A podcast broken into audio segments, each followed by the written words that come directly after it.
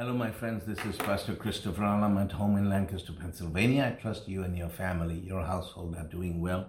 We are in the subject of the blood covenant, and yesterday we talked about point 8 of why the new covenant is far greater than the old covenant, and that's what we are continuing on, and we will continue on this for a couple more days. But point number 10, the 10th reason why the new covenant is far greater than the old covenant is this. It says, in the old covenant, living is by works, while in the new covenant, living is by faith. That's another big difference between the old and the new covenants. In the old covenant, living is by works, and in the new covenant, living is by faith. And Galatians 3 verses 10 to 11 says, for as many as are of the works of the law are under a curse. For it is written, cursed is everyone that continueth not in all things which are written in the book of the law to do them, but that no man is justified in the sight by the law in the sight of God. For it is evident the just shall live by faith. In the old covenant, it is entirely by works, the works of the law. That's what it means. You have to do the works of the law, and you have to try to please God by the works of the law. And of course, nobody can ever be justified by the works of the law. Romans chapter 3 tells us very clearly, it says that no man can ever be justified by the works of the law, because the works of the law only makes you conscious of sin. And if you want to this is a very key thing in the life of faith, where we live by righteousness consciousness rather than sin consciousness. That means that we have to be conscious of the fact that we have been made righteous through the blood of Jesus Christ. And sin consciousness is actually living under a continuous thing of guilt and condemnation because of our own shortcomings. And but really, if we were to look at our shortcomings, we are all, none of us is perfect. If we were always to look at our own shortcomings, we would always fall short. We would always live guilty. And that is what sin consciousness is. Sin consciousness is when a man looks at himself and who he is and what he is really, he looks at himself alone. But righteousness consciousness is when a man doesn't look at himself, but he looks at Jesus Christ, who has redeemed him and who has purchased him by his own blood and made him righteous, because not because of my works, but by the finished work of Jesus Christ upon the cross of Calvary. So when I look at myself through the lens of what Jesus has done for me upon the cross, when I look at my own life, not looking at myself, but I look at myself in Christ, in the light, on the view of what Jesus Christ has done for me, that is called living by righteousness consciousness. That means that I have been made righteous, and I have been made righteous, I've been justified by the blood of Jesus, and I'm loved and accepted by God. And that is actually called living by faith. Living by faith is actually living by what Jesus has done for me. But now, some people, that's one of the things I dislike. They say, well, I'm just a sinner saved by grace. And there's a truth to that. Yes, because left to ourselves, we are sinners. That is true. If you leave me to myself without Jesus, then I am a sinner, and I am nothing without Jesus. That is true. But the point is that I'm not without Christ. I am in Christ. I'm a part of Christ. And the Bible says that my life is hidden in Christ, in God. And because my life is hidden in Christ and I am in Christ, that's why I don't look at myself in my flesh. Because if I look at my flesh, I would say like the Apostle Paul, in my flesh is nothing good. And that is a truth. But that is not where I live. Where I live is what Christ has done for me. So that is called the just shall live by faith. The just shall live by his faith, and faith always looks at the finished work of Jesus and acknowledges that and speaks it out with his mouth. And faith always says that I'm redeemed by the blood of Jesus, I'm healed by his stripes, and I am blessed with every blessing in Christ. I have been made holy and righteous and blameless because of the sacrifice of Jesus Christ. That is the just living by his faith in the finished work of Jesus Christ. Hallelujah. Now, the 11th reason why the new covenant is far greater than the old covenant is that the old covenant is a shadow. It's a type and a shadow, while the new covenant is the reality. The old covenant is the type and the shadow, while the new covenant is the reality. Now, in Hebrews 10, let me read Hebrews 10, verses 1 to 18. So please listen to this carefully, because all this is in the scripture, okay? So in these teachings I'm trying to do, I'm actually expounding the scriptures to you so that let the scriptures speak.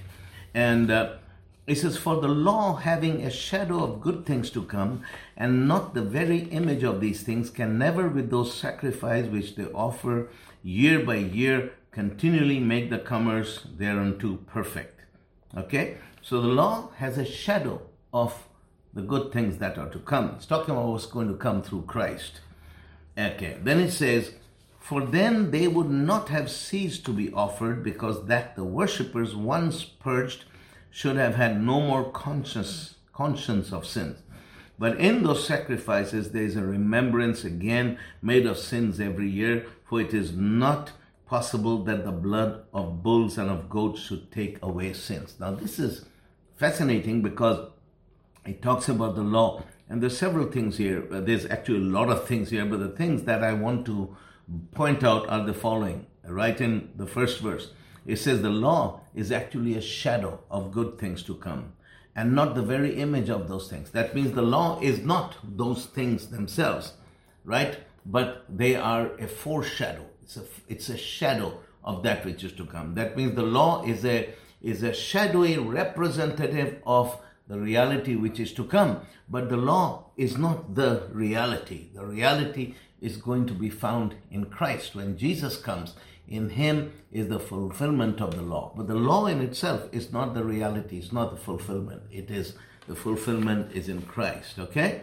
And then he says, the law, because it is a shadow and not the fulfillment, it says, it can never with those sacrifices which they offer year by year continually make the comers thereunto perfect. That means those people who come to the altar under the law and offer sacrifices for their sins year after year after year, because the law is a shadow and not the very thing in itself. The law doesn't have the power to make those people who come to its altars with their sacrifices, cannot make them perfect. And then it says, because if the law could, if keeping the law, if making those sacrifices under the law could make people perfect, for then would they not be ceased to be offered? That means, why would there be any need for sacrifices year after year? If you made one sacrifice, you're accepted by God, and boom, that's the end of it. You have been made righteous before God because of that sacrifice. He says, no, that's why it doesn't happen. That's why they have to come year after year after year to make those sacrifices.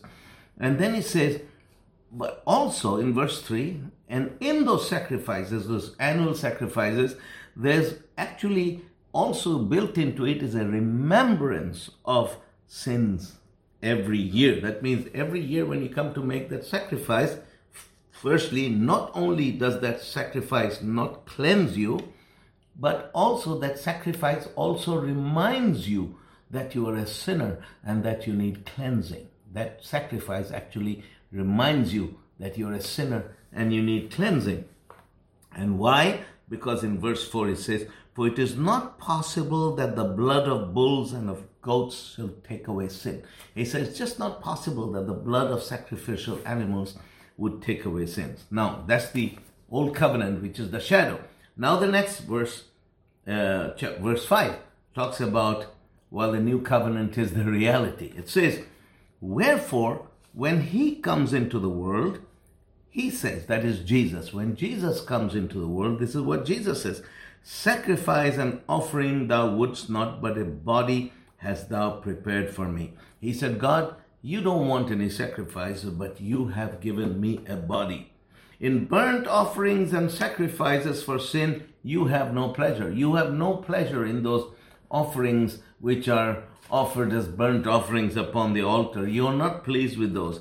But then I said, Lo, here I come. In the volume of the book it is written of me. That means the Old Testament has prophesied about me. Here I come to do your will, O God. Above, when he said sacrifice and offering and burnt offerings, an offering for sin you don't want, neither hast thou pleasure therein which are offered by the law. And then said he, Lo, I come to do thy will. That is, Jesus says, here I am to do your will, O God. He takes away the first that he may establish the second. So what he's doing is, when Jesus says that, Lord, sacrifices and burnt offerings and all these animals upon the altar, these Old Testament stuff, he says, you're not pleased with those things, but you have given me a body. He's talking about my body to be sacrificed as a perfect offering. He says, but a body has you prepared for me, and I have come to do your will. I have come to be a sacrifice. I have come to die. That's why John the Baptist said, Behold the Lamb of God who takes away the sins of the world. And so he says, when Jesus said, Lord, I have come, this is my paraphrase, when Jesus said, Lord, here I am with my body to be offered as a sacrifice, what he does, he takes away the first, that is the old covenant, that he may establish the second. So what is he talking about? He takes away the old, that means the old system of ritual sacrifices and burnt offerings year after year after year that could never cleanse the people from their sins, never cleanse their conscience, and could never please God, and only serve to remind people of their sins year after year. He says that old thing, that old covenant, he is taking away so that he may establish the second. And the second is this one sacrifice of that Jesus made of his body, through which mankind, everyone who of mankind who comes to him, is cleansed once and for all. And there's no more animal sacrifices needed for cleansing of sin. That is why the New Testament, New Covenant, is greater than the Old Covenant. Anyway, but this is good. I like this. Verse 10, by which we are sanctified through the offering of the body of Jesus Christ once and for all. So through this, you and I, we have been sanctified and cleansed through the offering of the body of Jesus Christ once and for all. So Jesus gave his own body as a sacrifice. He was crucified upon the cross of Calvary, and through that one sacrifice, you and I have been sanctified. We have been cleansed once and for all, and there's no other sacrifice that is needed. And verse 11, and every priest standeth daily ministering and offering oftentimes the same sacrifices, which can never take away sins. That means all these priests, all these Levites, these priests, they would stand every day ministering, offering sacrifice, the same thing they do every day. Sacrifice for this, sacrifice for that. Someone's child has been born, sacrifice an animal. Someone needs this, you sacrifice an animal. There's a sacrifice for this, sacrifice for that. So they are, if you read the Old Testament, you see there were sacrifices for, apart from the once a year sacrifice, there were sacrifices for all kinds of things. So the temple was a bloody place. There was sacrifices going on every day. And he says, and all these sacrifices, they can never take away sins. But this man, Jesus, after he had offered one sacrifice for sins forever, sat down on the right hand of God. So he says, all these priests stand every single day at the temple making sacrifices, and the same thing again and again and again. It's making sacrifices that can never take away sin. But this one man, Jesus, after he had offered one sacrifice for sins forever, just one sacrifice of himself, his own body, forever, he sat down at the right hand of God, from henceforth, expecting till his enemies be made his footstool. He is waiting for the time when Satan and all the demons, everything, shall be under his feet. For by one offering he has perfected forever them that are sanctified. That means by one offering he has perfected us. And perfected actually here means he has brought us to fullness, brought us to maturity. Hallelujah. And that is why, as I said yesterday, we don't go around confessing that, I'm a sinner saved by grace, because a person who has been brought to maturity and fullness in Christ, he will not go around and say, I'm a sinner saved by grace. What he will say is that I have been made righteous by the blood of Jesus. I have crossed that line. I belong to Jesus. My life is hidden in Christ, in God. I'm born again. I'm a new creature in Christ Jesus. All things are passed away and all things have become new. That is the voice. That is the voice of a man who knows he has been redeemed, who has crossed that line, and he never goes back, never looks back at himself and says, I was a sinner. No, I've been made righteous by the blood of Jesus Christ. So, and he says, for by one offering he has perfected for them forever them that are sanctified. That means by that one offering, he has totally brought us to a place where we are accepted by God and we are perfected and sanctified once and for all. It is done. It is finished. That's why Jesus said, it is finished. Hallelujah. And then it says, verse 15, whereof the Holy Ghost also is a witness to us. The Spirit of God bears witness, for after that he has said before, Then he has done this for us, and then after the Holy Ghost witnesses, okay? And this is the witness. This is the covenant I will make with them after those days, says the Lord. I will put my laws into their hearts and their minds, and I will write them, and their sins and iniquities will I remember no more. Now where remission of these is, there is no more offering from sin. So what happens is that because the blood of Jesus has totally remitted, taken care of our sins, washed away our sins, there's no more offering for sin that is needed. And he says, the Holy Spirit, he will take the laws of God. He will write those laws into our minds, and that he does through the Word. Through the Word, the Holy Spirit imparts the law of God in our hearts. And so we desire to do the will of God. We desire to do the work of God. We desire to do the things, to live in a way that please the Father. And we do that. And then it says, and their sins and the iniquities will I remember no more. The Father doesn't remember our sins. He chooses to forget our sins, our iniquities. And because he has removed them as far as the east is from the west, and he doesn't remember them. Many times we come to God with something we did years ago and we have confessed a million times, and God will say, I don't even remember what you're talking about, because God has totally erased them from his memory, because we are new creation in Christ Jesus. All things are passed away and all things have become new. And that is the revelation of God, the power of the new birth. He says, we are a new creation in Christ Jesus. All things have passed away. All things have become new because of the grace of God alone. And we embrace that. And so that is why we understand that God doesn't remember our sins anymore, because all things have passed away. All things have become new. And we live in the new. Hallelujah. Praise the Lord. Amen. Now, the next reason, the 12th reason why the new covenant is far greater than the old covenant is this. The old covenant is a covered glory, while the new covenant is glory uncovered. The old covenant is covered glory, while the new covenant is glory uncovered. And says in 2 Corinthians 3:13-18, and not as Moses, which put a veil over his face, that the children of Israel could not steadfastly look to the end of that which is established.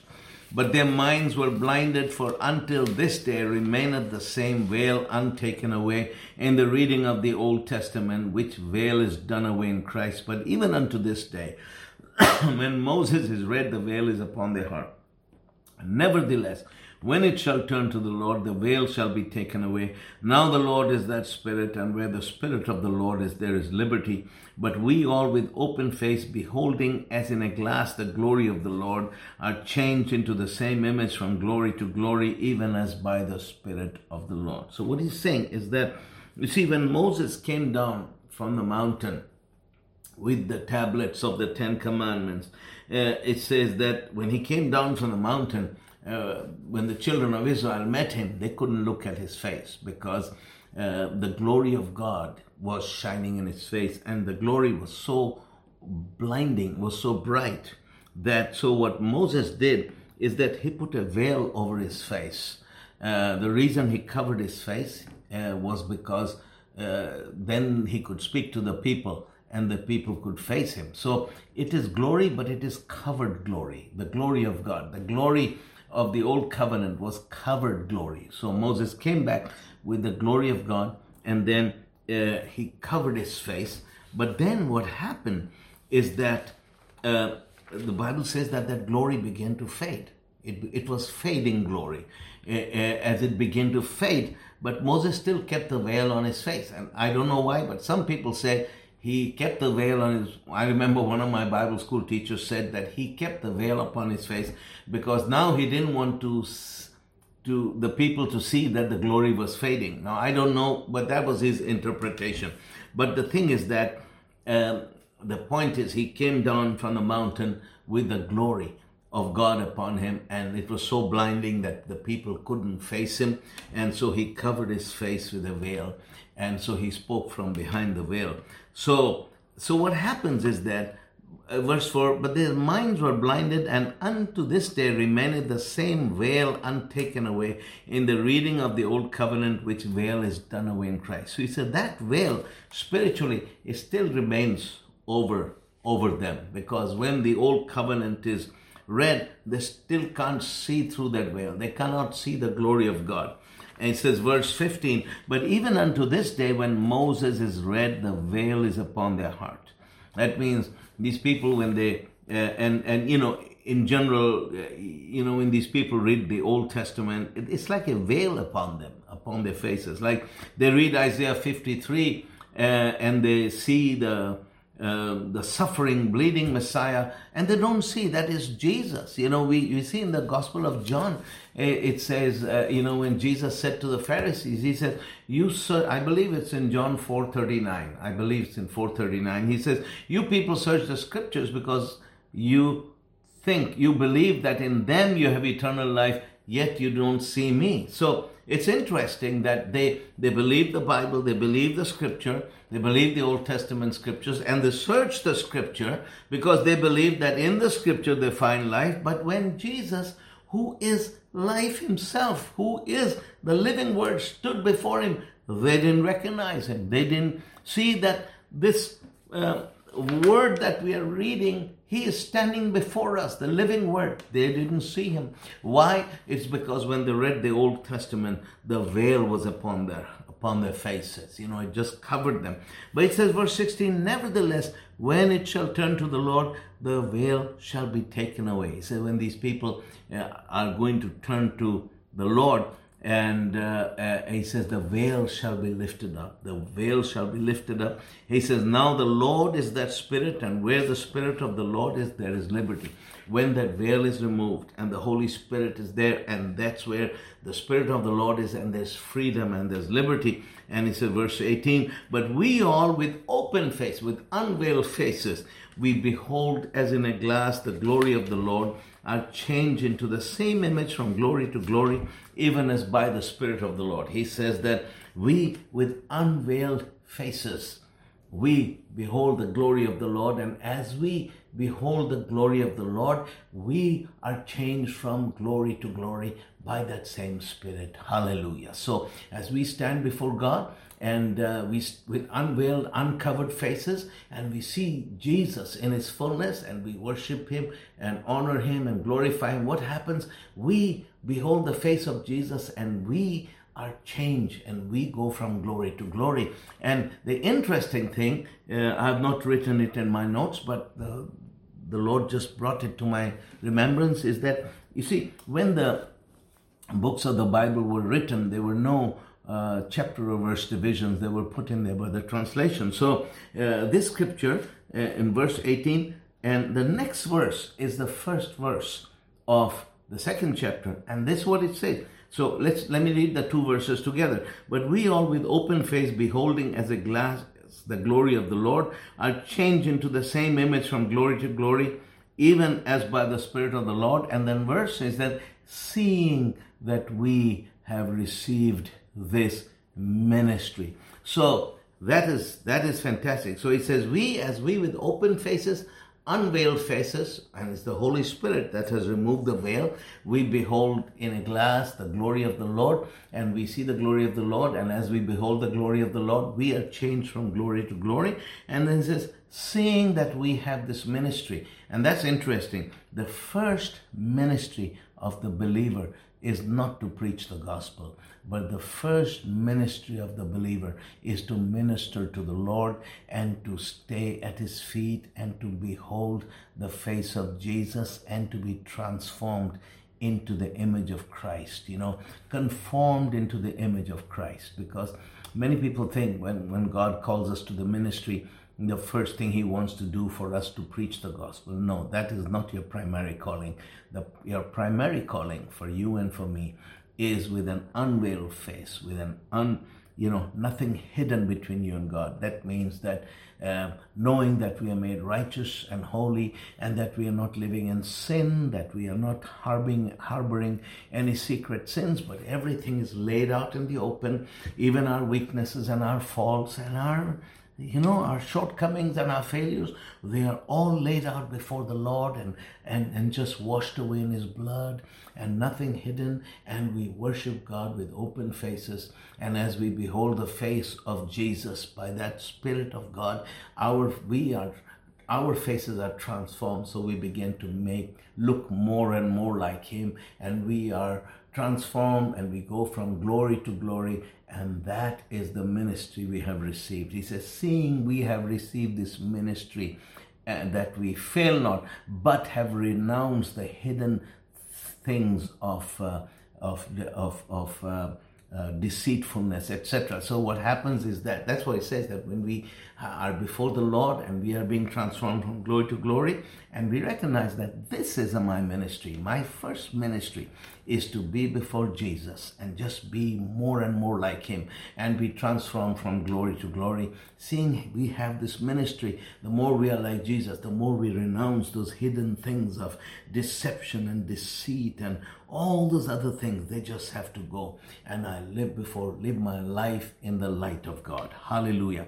That is the glory of the new covenant. The old covenant never offered that. The old covenant never put this before them. The old covenant was all about the works of the law.